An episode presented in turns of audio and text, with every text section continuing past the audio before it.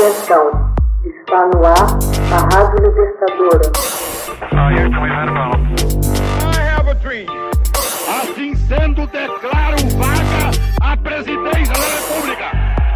Começa agora o Hoje na História de Ópera Mundi.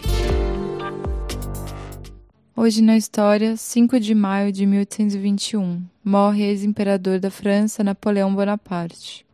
O ex-imperador Napoleão Bonaparte, Napoleão I, morre aos 52 anos em 5 de maio de 1821, em sua modesta casa de Longwood, Santa Helena. A ilhota perdida em meio ao Atlântico Sul foi para onde Napoleão foi enviado pelos ingleses em 1815, após a derrota de Waterloo.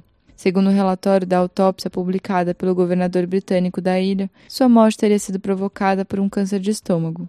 Durante os dois mil dias de exílio, o ex-imperador pôde dar os últimos retoques em sua vida legendária, confiando ao conde Las Case suas memórias, que seriam publicadas no ano seguinte sob o título O Memorial de Santa Helena. Napoleão, ex-chefe de Estado e de governo que comandara um império que se estendeu pela Europa, morreu como um prisioneiro britânico. Um dos maiores estrategistas militares da história, ele ascendeu com extrema rapidez os postos da hierarquia militar do Exército Revolucionário da França durante o final dos anos 1790. Em 1799, a França estava em guerra contra a maior parte dos países da Europa, quando Napoleão retorna de sua vitoriosa campanha do Egito para assumir as rédeas do governo francês e salvar a nação de um iminente colapso. Depois de se tornar o primeiro cônsul em fevereiro de 1800, organizou seus exércitos e derrotou a Áustria. Em 1802, ajudou a escrever e promulgou o Código Napoleônico, um novo sistema legal francês, e em 1804 foi coroado imperador da França na Catedral de Notre-Dame. Já por volta de 1807, Napoleão controlava o império que se estendia do rio Elba ao norte até a Itália, ao sul, e dos Pirineus até a costa da Dalmácia.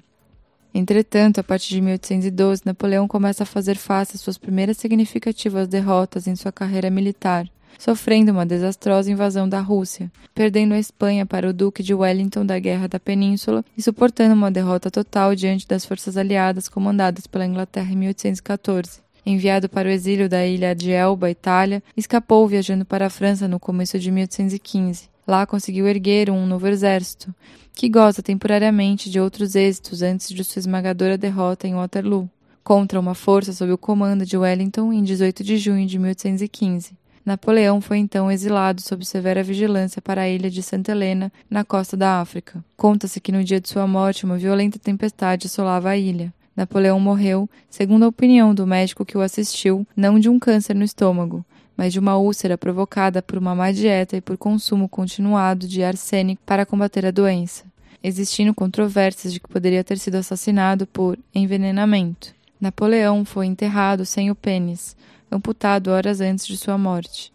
Depois de 170 anos, a exótica relíquia apareceu nos Estados Unidos, guardado por John Latimer, professor de urologia da Universidade de Columbia, em Nova York.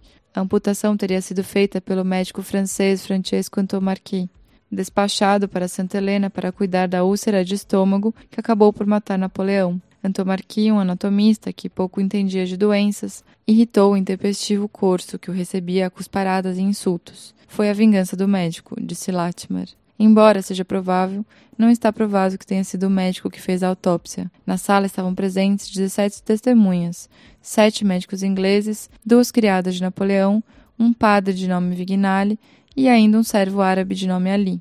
Em 1840, seu corpo retorna à França, onde recebeu as mais significativas homenagens.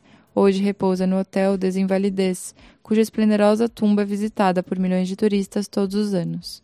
Hoje na História, texto original de Max Altman, organização Haroldo Cerávalo, gravação Michele Coelho, edição Lala Manuelle. Você já fez uma assinatura solidária de Opera Mundi? Com 70 centavos por dia, você ajuda a imprensa independente e combativa.